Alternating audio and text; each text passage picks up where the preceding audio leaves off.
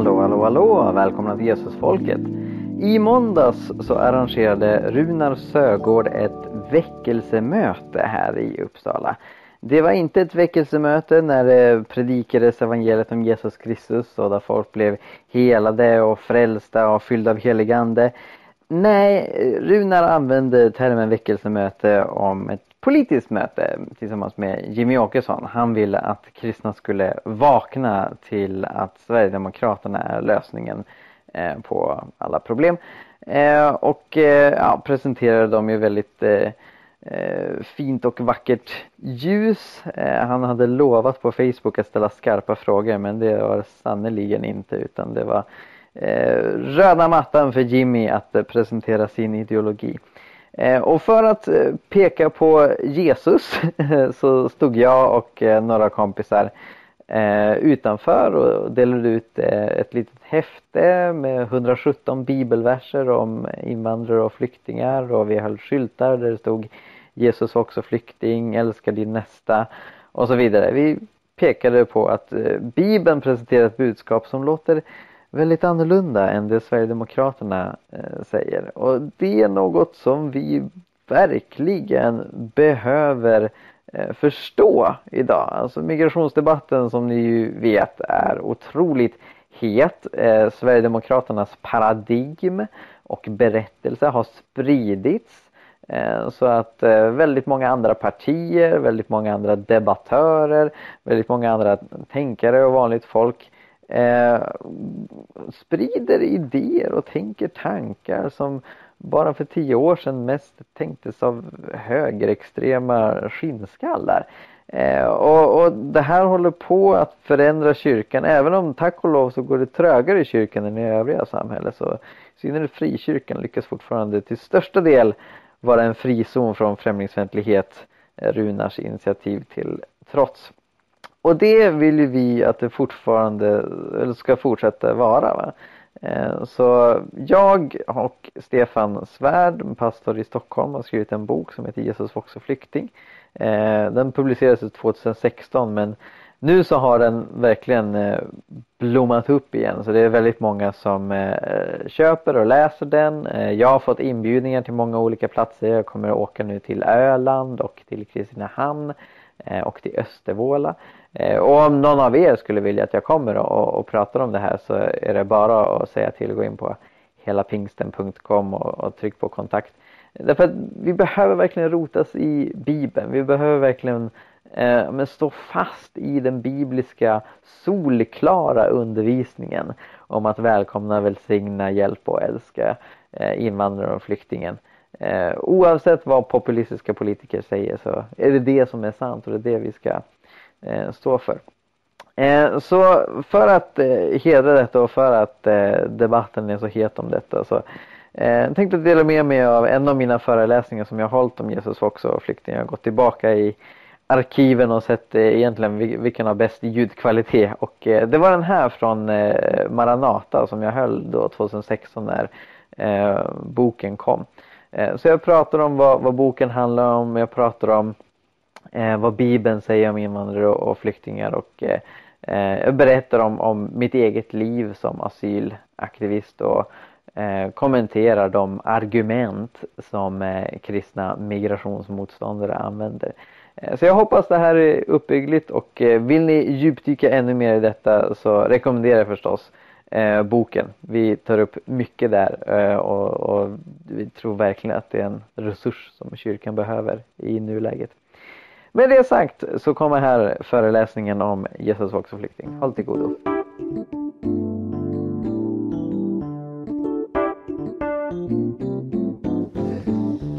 Ja, hej kära vänner! Fantastiskt kul att få komma hit och tala om detta brinnande aktuella och eh, samtidigt eh, urgamla ämne. Hur ska kristna ställa sig till flyktingskap och migration? Flera av er har sett mig här förut. Jag besökte er två gånger, om jag inte minns fel. Eh, jag träffade Anneli och Elaine. Jag sa ditt, uttalade ditt namn rätt. Ja, bra. Eh, på, hos Jesus Army i England eh, förra augusti. Eh, och så. Och tyckte det lät jättespännande med er församling och de storfamiljer som ni har. Eh, jag bor i Uppsala, eh, läser teologi eh, sista terminen nu på Johannelund. Eh, och så har jag varit med och, och startat en organisation som heter Stefanushjälpen som hjälper EU-migranter från Rumänien och Bulgarien som tigger på gatan. Eh, och därtill så är jag också evangelist och ute och evangeliserar med Pannkakskyrkan, eh, bland annat. Eh, så det kan jag berätta ännu mer om under lunchen sen. Ehm, men just det här med att hjälpa migranter, då både EU-migranter och även flyktingar, är något som Gud har lagt eh, på mitt hjärta. Och då jag och Stefan Svärd såg att det finns kristna som drar åt andra hållet, eh, som är rätt fientligt inställda gentemot flyktingar och vill sparka ut dem, så tyckte vi att det behövdes en resurs eh, för att gräva i vad Bibeln säger och hur ett kristet förhållningssätt till flyktingskap och migration ska vara. Så jag tänkte ta avstump, eh, avstamp heter det faktiskt, från eh, Matteus 25, som du nämnde Hans. Eh, som är ett otroligt starkt bibelord. Eh, som ni kanske känner till så eh, profeterar Jesus om sin återkomst och han säger eh, från och med vers 34 då ska konungen säga till dem som står på hans högra sida, kom ni min faders välsignade och ta i besittning det rike som stått färdigt åt er från världens begynnelse. Ty jag var hungrig och ni gav mig att äta. Jag var törstig och ni gav mig att dricka. Jag var främling och ni tog emot mig. Men så läser vi några verser senare vers 41. Sen ska han säga till dem som står på den vänstra sidan, gå bort ifrån mig, ni förbannade, till den eviga elden som är beredd åt djävulens och hans änglar. För jag var hungrig och ni gav mig inte att äta. Jag var törstig och ni gav mig inte att dricka. Jag var främling och ni tog inte emot mig. Det här är allvarliga ord, eller hur? Och det är inte gärningar som frälser oss, det är tron på Jesus som frälser oss. Men Jesus förväntar sig att vår tro ska få utlopp i gärningar som också Jakob undervisar om i, i Jakobs brev. Jag var främling, säger Jesus. Tog ni emot mig? Vi läser i Matteus 2 att när Jesus var yngre än två år gammal så beslöt Herodes att döda alla gossebarn i Betlehem som var yngre än två år, för han ville inte ha konkurrens. Han förstod från de vise männen att eh, Israels riktige konung hade fötts i, i Betlehem. Eh, så Herodes tog det fasansfulla beslutet att utrota alla eh, manliga bebisar, eller vad det heter, pojkbebisar. Och då så varnades Josef i en dröm, när en ängel uppenbarade sig för honom. Så de flydde till Egypten. Jesus, som liten bebis, blev flykting tillsammans med sin familj. Nå, när jag har eh, spridit det här budskapet eh, och, och, spridit på Facebook om boken som vi skriver och så vidare, då är det vissa som har sagt, nej du, Jesus var inte alls flykting, för han var ju bebis. Men det spelar ingen roll. Eh, idag finns 60 miljoner eh, flyktingar i världen, eh, hälften av dem är barn. Eh, andra har sagt, nej men Jesus var inte flykting för Egypten hade inget migrationsverk. Det spelar inte heller någon roll. Det som avgör om man är flykting, det är förhållandet i det land man flyr ifrån, oavsett hur det blir när man kommer till ett nytt land. Vi ser i Bibeln att det löper som en röd tråd vikten av att hjälpa främlingen, invandraren, de som kommer in i landet. Redan i tredje Mosebok kapitel 19 så läser vi vers 33 och 34. När en främling bor hos er i ert land ska ni inte förtrycka honom. Främlingen som bor ibland er ska räknas som infödd hos er. Du ska älska honom som dig själv. Ni har ju själva varit främlingar i Egyptens land. Så här ger Gud tre solklara bud till Israels barn. Förtryck inte invandraren, behandla invandraren som en infödd och älska invandraren som dig själv. Och det blir inte tydligare än så. Om man ska behandla en invandrare som en infödd, ja då ska man inte göra någon skillnad. Då ska man inte ha dubbla måttstockar, då ska man inte ha parallella lagsystem. Då ska invandraren behandlas som en infödd och invandraren ska bemötas av precis samma kärlek som Israels barn också förväntades visa till sina landsmän. Älska din nästa som dig själv, säger Gud några verser tidigare. Det finns också ett väldigt häftigt bibelord som inte är lika känt eh, Eh, i Jesaja bok, kapitel 21. Eh, där profeterar Jesaja om Arabien. Och han säger i Jesaja 21, vers 14 och 15. Möt de törstande med vatten. Må invånarna i Temas land möta flyktingarna med bröd. För de flyr undan svärd, undan dragets svärd och spänd båge, undan krigets vedermöda. Så Jesaja är väldigt tydlig med att man förväntas att hjälpa de flyktingar som flyr. Och det är inte särskilt konstigt. Naturligtvis så ska vi som Guds folk hjälpa dem som har det svårt. Jesus säger ju i bergspredikan, det ni vill att människorna ska göra gentemot er, det ska ni göra mot dem, den gyllene regeln. Och där gör han ingen eh, distinktion. Han säger inte att det bara handlar om andra judar eller andra kristna, utan vi ska behandla alla människor som vi vill att de ska behandla oss eftersom alla människor är skapade enligt Guds avbild. Så det här är en solklar undervisning som Bibeln ger oss. Och naturligtvis innebär det att om människor flyr från någonting, om de behöver migrera från ett land till ett annat på grund av om det var krig eller hungersnöd eller fattigdom eller förföljelse, så är den bibliska moralen naturligtvis att hjälpa och ta emot, att visa gästfrihet och välsigna dem som kommer. Nå, det finns en rörelse i Sverige idag eh, en rent generell rörelse som vänder sig emot invandring som ni säkert har stött på.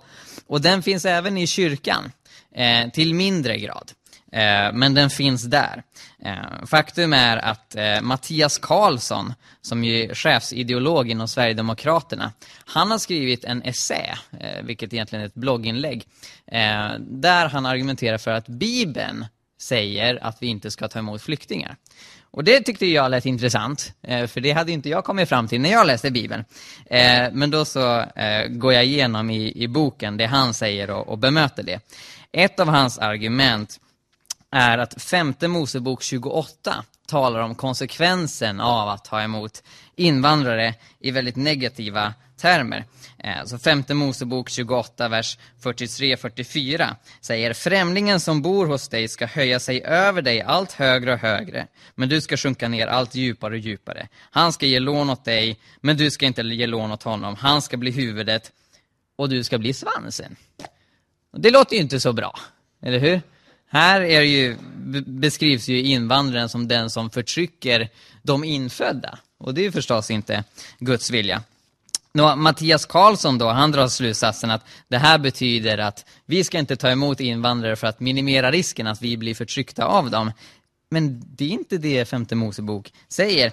Det här är som ni kanske känner till eh, en av många förbannelser som Gud säger kommer komma över Israels folk om de inte lyder hans bud. Andra förbannelser är missväxt, hungersnöd, krig, katastrofer och så vidare.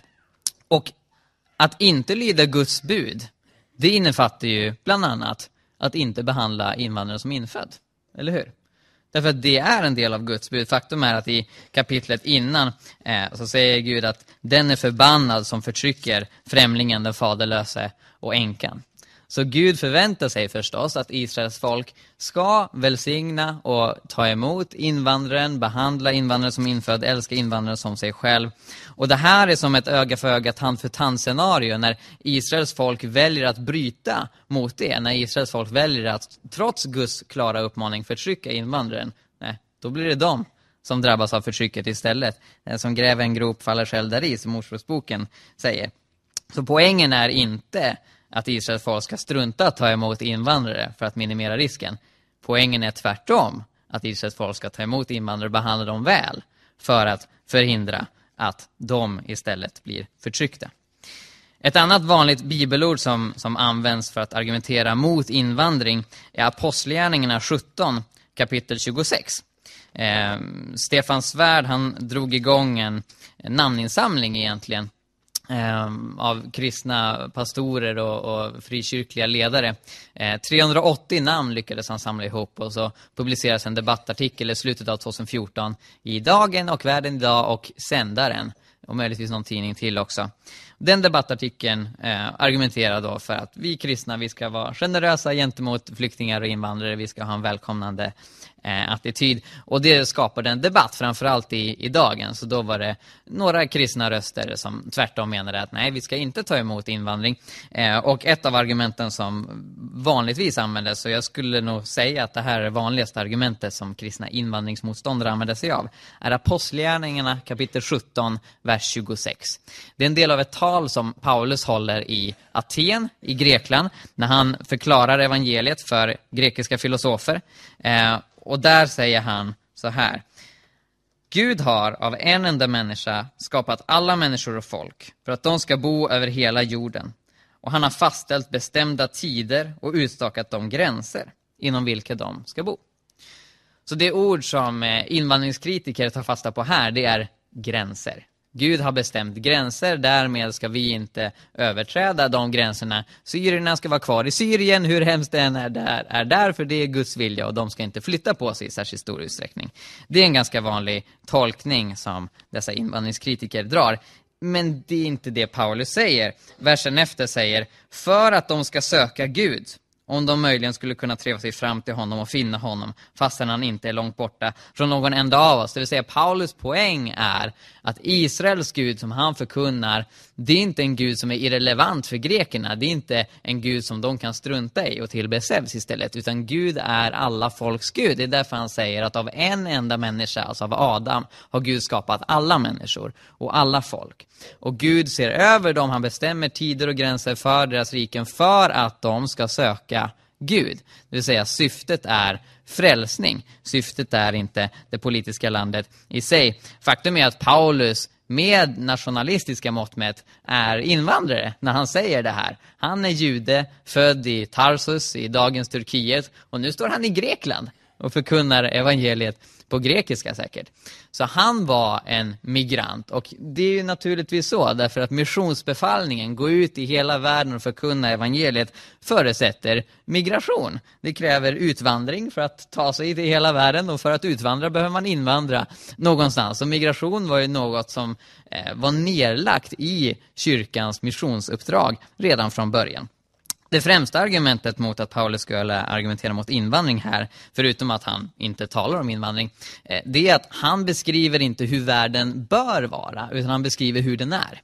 Det vill säga, han säger inte att ja, men Gud vill att världen ska se ut på ett visst nationalistiskt sätt. Utan säger att Gud har bestämt alla tider och gränser för alla eh, riken. Va?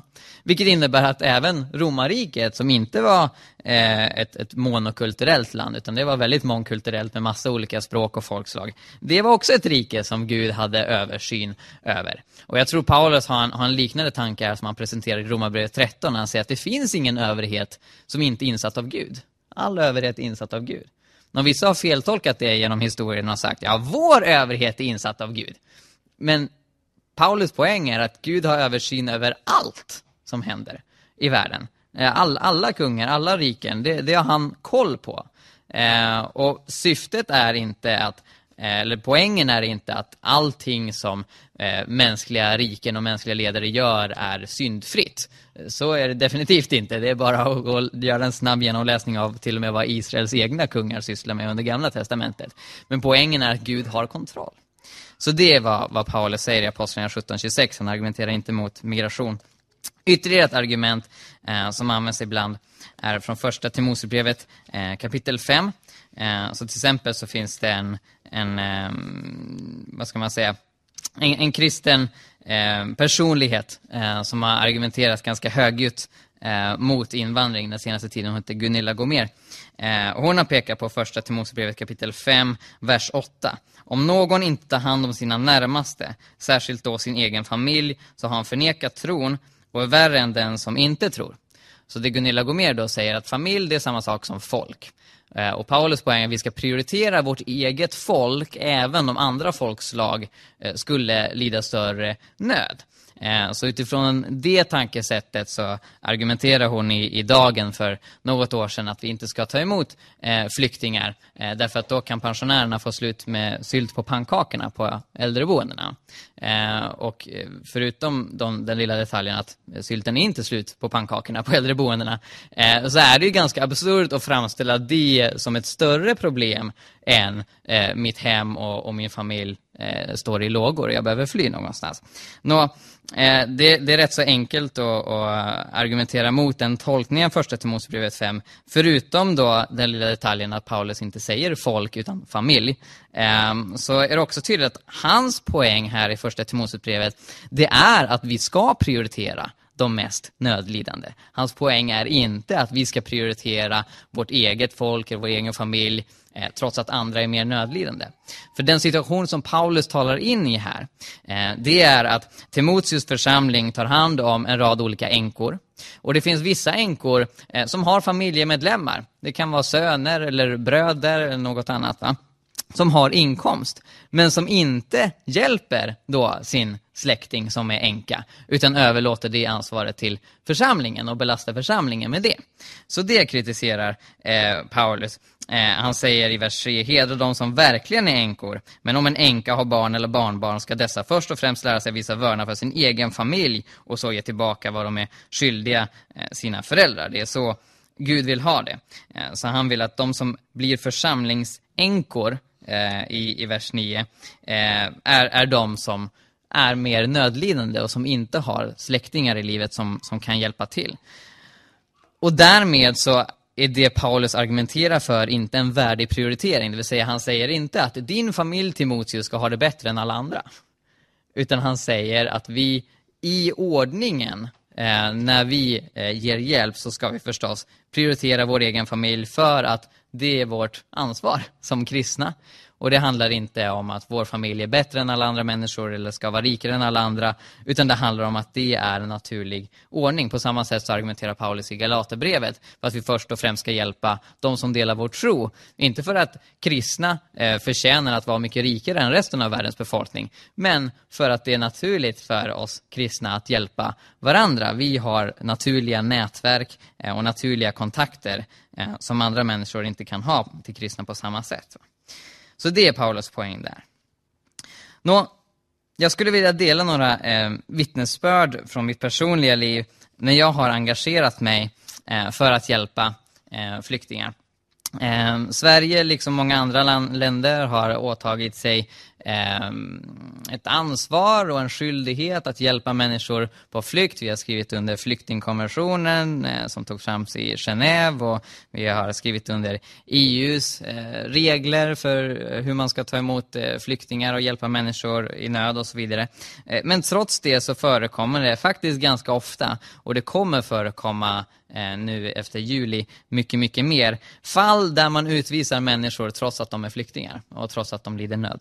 Eh, så ett fall som verkligen uppmärksammade mig på eh, hur känsligt eh, och hur farligt det är att sätta människors liv på spel genom att ifrågasätta deras flyktingberättelser.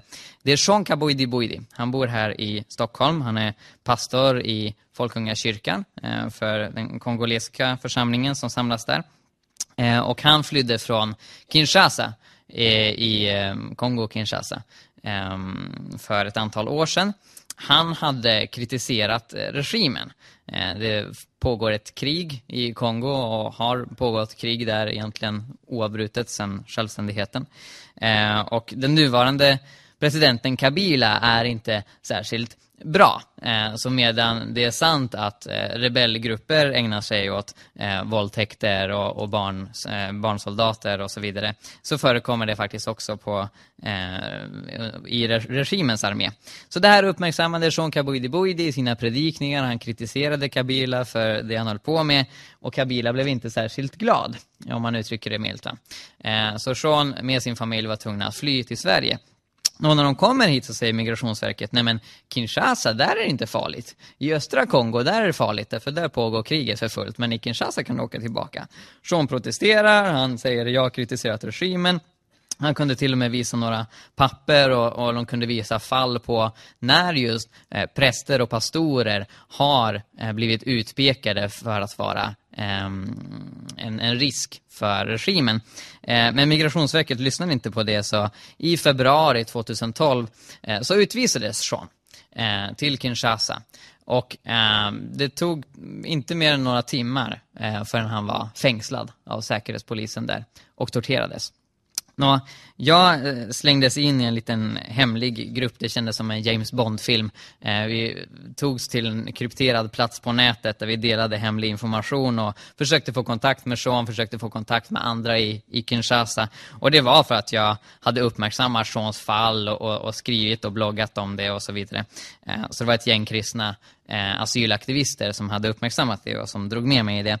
Eh, vi kämpade hårt eh, för att han skulle komma tillbaka och tack Jesus så kom han ut ur Säkerhetspolisens fängelse. Det var inte på grund av oss utan det var på grund av att han hade en vän som hade mycket pengar så han mutade eh, Säkerhetspolisen till att ta ut från Och sen så gömdes han hos en partnerorganisation till eh, Diakonia som heter Nelson Mandelas vänner.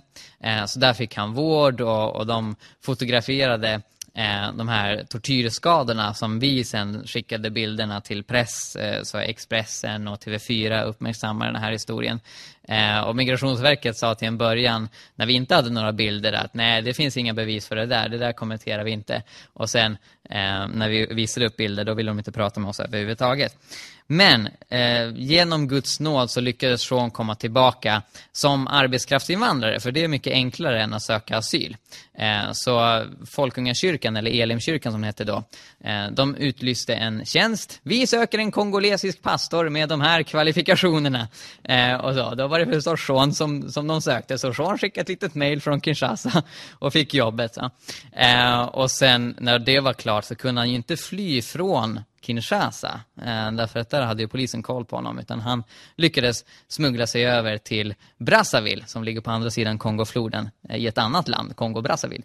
Eh, och så i maj 2012 så kom han tillbaka till stor fest och lycka och glädje för sin familj och sina församlingsmedlemmar. Så det finns på Youtube så har jag lagt upp ett klipp där man kan se när Sean kommer tillbaka. Amire och Seinab eh, var en mor och dotter eh, från Iran. Eh, flydde därifrån på grund av att Iran är ett hemskt eh, auktoritärt land. Eh, och när de kommer hit till Sverige så upptäcker de Jesus. De var muslimer innan, men de får hjälp från kyrkan och de får höra evangeliet och de tar emot Jesus, eh, båda två. Eh, Migrationsverket säger att ni ska skickas tillbaka till eh, Teheran och det är ju förfärligt om man har konverterat från islam till kristendomen i Iran, därför att då blir man förföljd och man kan till och med bli mördad. Eh, så det påpekade de då och Migrationsverket sa, ja vi vet inte om ni verkligen är kristna. Eh, så då så eh, fick de göra Eh, ett långt förhör eh, när en person från Migrationsverket ställde frågor om kristen tro. Och på grund av, av de svar som de gav så sa Migrationsverket nej, ni är inte kristna på riktigt, det är bara något ni säger. En av frågorna som de ställde var, vad heter den förre påven? Ehm, ja, och de var med i Missionskyrkan. Ehm, så det var inte en särskilt typ bra intervju och de blev förstås förkrossade. Eh, Ingmar Olsson kanske ni känner till, musiker och pastor. Han var deras pastor, det var i hans församling de hade blivit frälsta. Eh, så när de skulle utvisas så eh, tog Ingmar Olsson och, och, köpte samma biljett. De skulle först åka till Frankfurt och sen vidare till Teheran. Så han köpte biljett på det här planet till Frankfurt, ställer sig på planet och säger jag vägrar sätta mig för en Ameri och Seinab eh, går av. Vilket var ju en fantastisk eh, strategi eh, för att eh, hjälpa dem av om det inte hade varit så att Migrationsverket i hemlighet hade placerat dem på ett annat plan. Eh, så de for till Frankfurt, men det, här, det blev stort ståhej kring det här i media och förutom Ingmar så var det många eh, aktivister, framförallt kristna då, asylaktivister som eh, stod på Landvetter och protesterade. Och när Lufthansa eh, som åkte det här planet till Frankfurt såg det här ståhejet och såg hur de fick massa negativ publicitet att de medverkade till att utvisa två kristna till Teheran som förmodligen skulle dödas. Då tog de, medan, medan planet flög till Frankfurt, så tog de ett beslut som jag tror gäller än idag. Att vi medverkar inte till några utvisningar. Vilket gjorde att sen fick de flygas tillbaka, eh, för eh, utvisningen ställdes in. Eh, och Migrationsverket tog en titt på det här igen och beslöt, nej men de, de får väl uppehållstillstånd, de är nog kristna på riktigt. Exakt samma sak hände med Sean Kaboidi Boidi, när det var tydligt att han blev utsatt för tortyr så fick han uppehållstillstånd. Och hans familj, som under hela den historien hade hållit sig gömda av några kristna, de fick också uppehållstillstånd. Men det var först efter Sean hade torterats, så det var ett väldigt högt pris för det. Och ibland så blir det inte lyckliga slut. En man som hette Khaled Kodena, eh, som inte var kristen, han var yazidier, vilken rätt liten religion i framförallt Irak. Eh, den har uppmärksammats nu på senare tid för att den förföljs väldigt, väldigt mycket av Isis. Eh, så de riktar in sig på både kristna och yazidier. Eh, han sa till Migrationsverket 2011, om ni utvisar mig eh, till Irak så kommer terrorister att döda mig. Och jag misstänker att det var dåvarande Isis, som då hette Al-Qaida i Irak. Ehm, Migrationsverket trodde inte på honom. De tyckte, nej men du kommer säkert ha det fantastiskt i Irak. Så de utvisade honom och i oktober 2011 så rapporterade Sveriges Radio att han har blivit avrättad. Han har blivit halshuggen. Lämnade en sex månader son efter sig.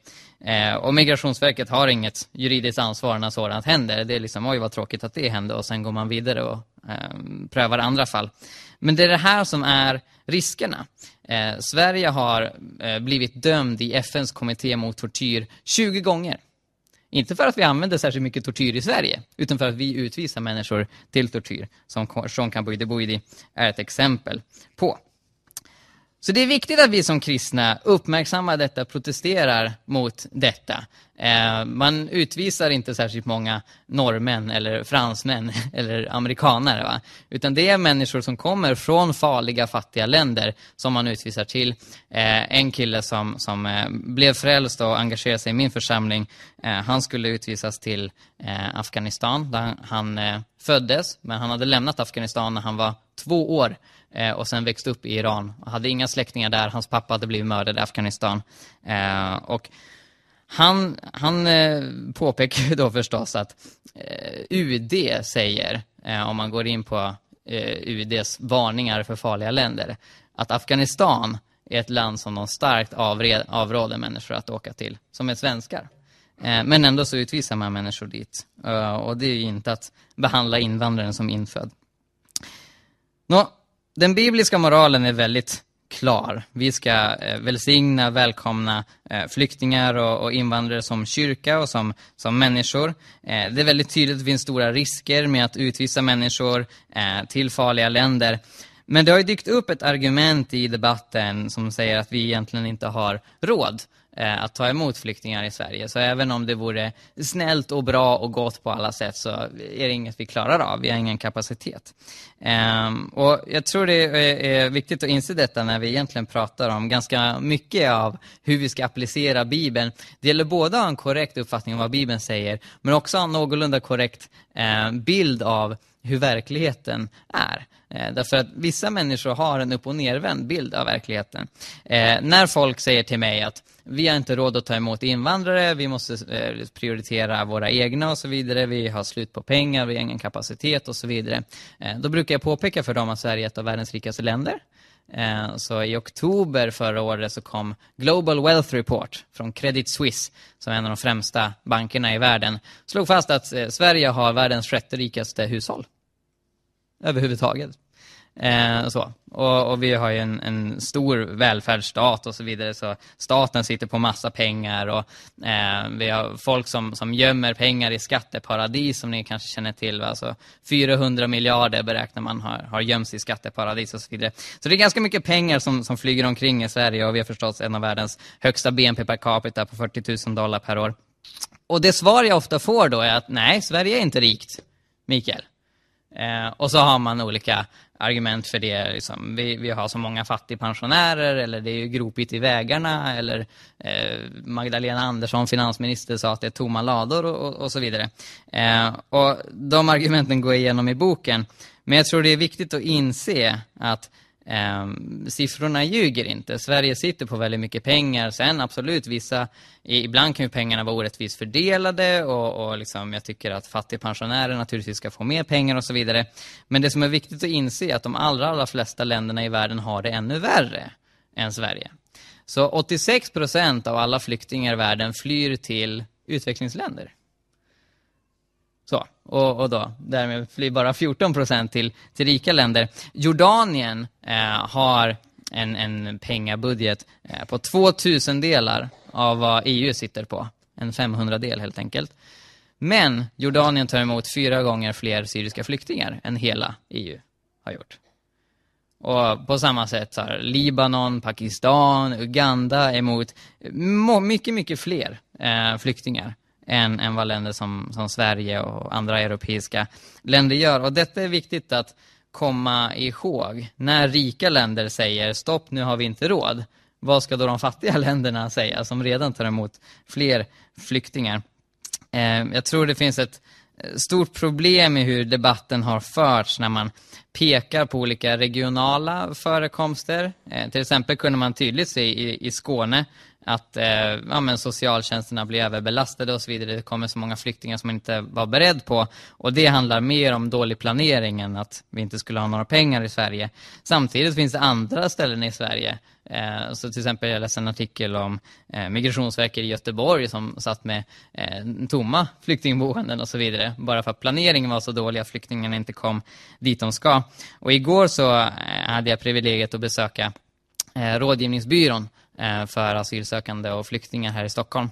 Eh, så de, de pratade mycket om reglerna när det gäller asylmottagande och så vidare eh, och, och var helt enig med att ehm, det som regeringen nu håller på att driva igenom, det vill säga ett, ett migrationsstopp i princip, det är inte nödvändigt därför att Sverige är fortfarande ett av världens rikaste länder, vi har haft tillväxt och så vidare. Så det gör att det här kapacitetsargumentet inte riktigt håller. Men sen så finns det ännu ett argument som ofta används av kristna invandringsmotståndare. Och det är ju att vi vill bevara Sverige som ett kristet land. Vi vill ha korset på flaggan, vi vill att eh, kyrkor ska vara många. Och då vill vi ju inte att någon annan religion ska ta över, som till exempel islam. Eh, så det är ju ganska eh, många som, som har påpekat för mig att för att stoppa islamiseringen så måste vi helt enkelt minska invandringen av muslimer, vilket i praktiken innebär att öka tvångsutvisningarna eh, av muslimer, även om det skulle vara till krig och fattigdom. Eh, Problemet är att de flesta i Sverige är inte kristna redan innan muslimerna kom hit. Eh, så majoriteten i, i Sverige brukar jag säga är passiva new age Eh, fakt, faktiskt är det så, dels finns det ju många ateister, jag tror ungefär 40 procent i undersökningar som säger att de inte tror på Gud. Eh, sen är det ganska många av de som inte tror på Gud som säger att de tror på någonting eller de tror på en kraft och så vidare. Eh, så jag skulle tro ungefär 70 procent eh, håller sig i någon slags mm, mystisk new age-tanke som inte är färdigformulerad. Va? Var ska vi utvisa dem? Var ska vi skicka Christer Sturmark? Ska han bo bland isbjörnarna på Nordpolen? Det är ett ganska märkligt sätt att tänka sig att vi ska få till ett kristet land genom att utvisa människor, genom att manipulera demografin. Jag, skriver så här i boken. Tänk er att det skulle bli ett krig mellan Indien och Pakistan. Eh, och så kommer det 40 miljoner hinduer som flyktingar till Sverige och bosätter sig här. Jaha, hoppsan. Då har vi 40 miljoner hinduer här, då är de i majoritet. Då kanske de eh, röstar för att, i, för då röstar de på något hinduparti som tar över riksdagen och säger nu ska vi inte längre ha ett kors på flaggan, nu ska vi ha ett sånt här aum-tecken på flaggan och nu ska vi bygga massa hinduiska tempel över hela Sverige och nu ska vi introducera hinduiska högtider som man ska vara ledig på och så vidare. Jag tror om det skulle ske, vilket nu inte kommer ske, men om det skulle ske, det är väldigt många kristna tror jag som skulle säga Åh nej, vad hemskt! Nu faller Guds rike, nu faller det vi har arbetat för, nu går Guds rike bakåt. Men har Guds rike gått bakåt? För de här 40 miljonerna hinduerna, de var 40 miljoner hinduer i Indien tidigare. Faktum är att det räcker med att en enda hindu tar emot en pannkaka på pannkakskyrkan på torget och blir frälst. För att Guds rike har gått framåt. Eller hur? För att det, liksom, det handlar inte om var man är, liksom, antingen som kristen eller icke-kristen, utan det handlar om att människor ska ta emot evangeliet. Nepal är ett land som inte har ett kors på flaggan och det är officiellt ett hinduiskt land. de har två miljoner kristna. De har långt fler kristna än vad vi har i Sverige. Och den väckelsen har gått fram rekordsnabbt. Va? Det är en av de snabbast växande väckelserna i världen. Så på 70-talet så fanns det färre än tusen kristna i Nepal. Och nu två miljoner. Så vi behöver tänka om när det gäller evangelisation och, och mission. Det handlar inte om att frälsa landplättar, det handlar inte om att frälsa territorier. Eh, och tyvärr så har många sett på mission så genom eh, historien. Man kan se när statskyrkosystem har använts så tänker man sig till exempel under korstågen, ja men nu ska vi återta Jerusalem genom att gå in dit, döda alla muslimer och man dödar alla judar också. Och sen så eh, hissar man den här tem tempelriddarflaggan och så säger man nu är Jerusalem kristet. Det var det Jesus ville, väl? Eller? Nej, han, han sa älska era fiender, ja just det. Ja, det är inte riktigt det som är poängen. Jesus sa inte gå ut i hela världen, ta över ett landområde, hissa ett kors i flaggan och deportera alla som inte tycker som er. Eller hur? Och det här är ganska intressant. Något som jag inte hade förväntat mig, men som jag upptäckt när jag skrivit den här boken, det är att en hel del av de kristna som är invandringskritiska, främlingsfientliga, de är inte så mycket för evangelisation. Eh, det var en, en eh, kristen sverigedemokrat som, som kontaktade mig, jag tror det var på Torpkonferensen förra året. Så han kontaktade mig på Facebook och sa Du har fel Mikael, du stöder islam, du är hemsk och så vidare. Ja, ring mig, sa jag. Så då ringde han upp mig, för det är lättare att prata med folk när man pratar med dem.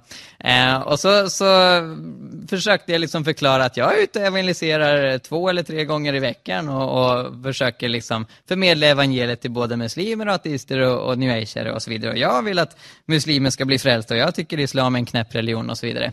Men jag vill ju inte utvisa människor till krig, även om de är muslimer. Och han sa något som förvånar mig. Det var att muslimer kan inte bli frälsta. Så han sa, det kanske, kanske finns något undantag, någon muslim som blir frälst. Men de allra flesta muslimer, nej, de, de, de är inte frälsta och de kan inte bli det. Så därför, för att stoppa islamiseringen så måste vi utvisa människor, för annars tar de över. Så. Vad är det för struntsnack, sa jag. Open Door säger att just nu så sker en explosiv församlingstillväxt i Iran. Mängder med muslimer blir frälsta. Det är mängder med muslimer över hela arabvärlden eh, som tar emot Jesus, som möter Jesus i drömmar. I Cabo Delgado i norra Mosambik, en provins som är eh, framförallt muslims, eh, så har evangeliet enorma framgångar. Blinda ser, döva hör, lama går och döda uppstår när Heidi Baker och hennes organisation Iris Global åker ut dit för att missionera. Och det leder förstås till att människor lämnar islam och kommer till tro. I Guinea, som är ett muslimskt land i västra Afrika, så eh, tas gå ut missionskampanjer emot med öppna armar. Visst, det möts motstånd också, men det är mängder med människor som tar emot Jesus. Och min vän Andreas Koka som jobbar i Gå ut mission, han, han berättar om fantastiska mirakel som har skett där. En, en blind man som hoppar upp på scenen och säger jag kan se, jag kan se, och så vidare. Så Gud gör förstås enorma mirakler eh, och eh, frälser muslimer, och det gör han även här i Sverige. Varje år så arrangeras en konferens för arabisktalande kristna i Flen. Och förra årets konferens, 2015, eh, var den första när en majoritet av de som deltog var före detta muslimer som hade tagit emot Jesus. Så det sker i Sverige och, och jag känner personligen eh, flera före detta muslimer som har tagit emot Jesus. Jag skulle vilja avsluta med ett vittnesbörd eh, från en av dem eh, som jag brukar kalla honom Elias. Eh, för det, det, är inte alltid riskfritt att lämna islam, så han lever under skyddad identitet. Eh, men Elias kom hit eh, från ett muslimskt land eh, och han hade haft det väldigt, väldigt bra. Eh, I, i det land där han kom ifrån. Han eh, kom från en rik och mäktig eh, familj men de hamnade i bråk med presidenten så han var tvungen att, att fly på grund av det. Och så hamnade han i en liten håla uppe i norra Sverige. Och det är mörkt och det är kallt och det är vinter. Och han har inga pengar och han har inga tjejer och allt är liksom meningslöst. Så då beslutar han sig för att faktiskt ta sitt liv. Eh, och han hade redan lämnat islam i sitt hjärta. Redan när han var liten och gick i koranskola så hade han frågat imamen så här. Eh, herr imam, vi sa Mohammed att man ska ha max fyra fruar. Ja, det, det är rätt. Men Mohammed hade ju tretton fruar. Ja, men han var profet. men det, det, är lite hyckleri. Och så. Så han, han tänkte det, men islam funkar inte. Det fanns förstås flera anledningar till det. men då blev han istället ateist. Han, han, sa att det finns ingen gud, jag är gud och så vidare. Eh, och nu så hade han beslutat ta sitt liv, han var jättedeprimerad, jätteledsen. Eh, och då så ropade han ut och sa, Gud, om du nu finns, vem du än är, rädda mig, hjälp mig.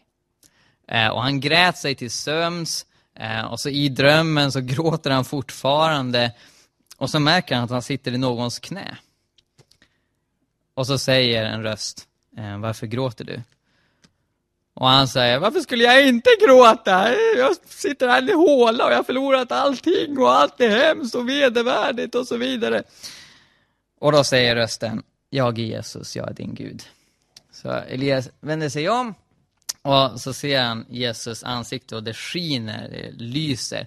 Eh, så han kan inte riktigt så urskilja alla konturer, men det han, han tydligt kan se det är Jesu händer som har hål i sig. Eh, och Koranen säger ingenting om hål. Koranen säger att eh, Jesus inte korsfästes, eh, att han inte dog på korset. Eh, så han hade inte stött på att Jesus hade hål. Det märkte han sen när han började läsa Bibeln. Eh, för som ni förstår så tar han emot Jesus. Han säger, ja Jesus, jag vill följa dig, men jag vet inte vem du är. Eh, och då säger Jesus, se den här kvinnan. Och så visar han Elias en kvinna i den här drömmen. Och säger, den här kvinnan heter Majken. Hon ska förklara vem jag är för dig. Och så ger Jesus honom eh, tre löften. Eh, han säger, du, du kommer stanna i Sverige, du kommer inte bli utvisad. Eh, du kommer bli beskyddad, ingen kommer kunna skada dig. Och du ska bli rikt välsignad och du kommer vara en rik välsignelse för andra. Så med de tre löften så lämnar Jesus Elias. Han vaknar upp och han vill hitta Majken. Så han går runt i sin lilla by och stirrar på alla kvinnor han ser och försöker se om, om han känner igen. För han hade inte sett den här kvinnan innan, utan det var en helt ny bild. Va? Och det går över en vecka och han blir mer och mer missmodig och fler och fler misstänker att han är en terrorist eller någonting som stirrar på människor. Eh, men när det har gått tio dagar så ser han henne. Exakt som hon såg ut i drömmen. Så han ropar Majken och hon ropar ja, det är jag. Eh, och han säger du, du måste, jag måste få prata med dig. Ja, nej men nu är det fredag kväll så nu ska jag hem. Vi får ta det på måndag. Nej, en mycket viktig person har sänt mig. Ja, vem är det då? Det är Jesus! Ja, men då kan vi prata. Majken var kyrkoherde i den här byn. Hon var präst. Så, så hon förklarar förstås evangeliet för Elias och han, han tar emot det med hull och hår, han, han tar emot alltihopa va? Eh, och blir döpt och, och blir frälst. Eh, men sen så börjar Migrationsverket bråka. Eh, när Elias döps eh, så är det en av hans vänner eh, från asylboendet som tar kort eh, på dopet, skickar till hans pappa eh, i hemlandet. Eh, och eh, pappan håller en begravning för Elias. Eh, och, och, säger eh, när, när, Elias eh, kommer tillbaka så kommer han läggas i den här kistan. Så, min, min, son är död och han ska dö om han kommer hit. Sen säger Migrationsverket, tyvärr du får avslag på din ansökan, vi kommer skicka hem dig, du har inga asylskäl. Eh, Elias, hans advokat, visar det här pappret som, som hans far har utfärdat och säger, ser ni, här, det här är vad som väntar mig. Va? Eh, men, men Migrationsverket är eh, som väldigt ofta väldigt byråkratisk och hårdnackat. Eh, så de fick ta hjälp av kristen media, går ut i, i, i Dagen och, och andra tidningar och, och liksom uppmärksammar det här fallet. Och genom Guds nåd så till slut eh, så ändras sig Migrationsverket och enligt Jesu ord så får han uppehållstillstånd. Eh, medan han var asylsökande så hände ett fantastiskt mirakel honom. Eh, det var nämligen så att eh, Jesus återkom då och talade till honom fortfarande, bland annat genom drömmar. Eh, så Jesus visade sig för honom i en dröm. Eh, och så säger han, nej det här kanske var faktiskt när han redan hade fått uppehållstillstånd. Men han hade inte mycket pengar i vilket fall. Eh, Jesus säger till honom, eh, den här mannen som städar lokalerna när du läste SFI, eh, han ska bli frälst, han ska ta emot mig. Du ska åka till honom och förklara evangeliet för, för honom. Och då sa Elias, jag har inga pengar. Jag, jag har inga pengar alls. Eh, och Jesus säger, klockan åtta kommer det finnas pengar i din brevlåda. Och sen vaknar han upp. Det var ganska svårt att somna om efter en sån dröm. Klockan var fyra på natten. Eh, så Elias ringer en, en kompis och säger, nu ska du få eh, uppleva ett mirakel, kom hit. Och kompisen är lite sur för att det är så tidigt, men han säger ja okej okay då. Så han kommer dit och, och kompisen misstänker att det här är någon slags bus av Elias. Eh, så Elias säger klockan åtta kommer finnas pengar i brevlådan. Så, mm, mm. så han går och kollar i brevlådan för att se om det redan låg något där. Men den var tom. Okej, okay. ja, men då vill jag att vi stirrar på brevlådan hela tiden. Okej, okay, vi, vi kollar inte på någonting annat. Ja, ja absolut. Så de, de, sätter sig, de sitter och tittar på den här brevlådan och, och snackar med varandra i fyra timmar. Och så när klockan närmar sig åtta så är spänningen olidlig. Vad kommer hända? Kommer det komma ner en liten sedelbunt från himlen? Kommer det komma en ängel? Kommer det komma en brevbärare? Va? Men inget händer.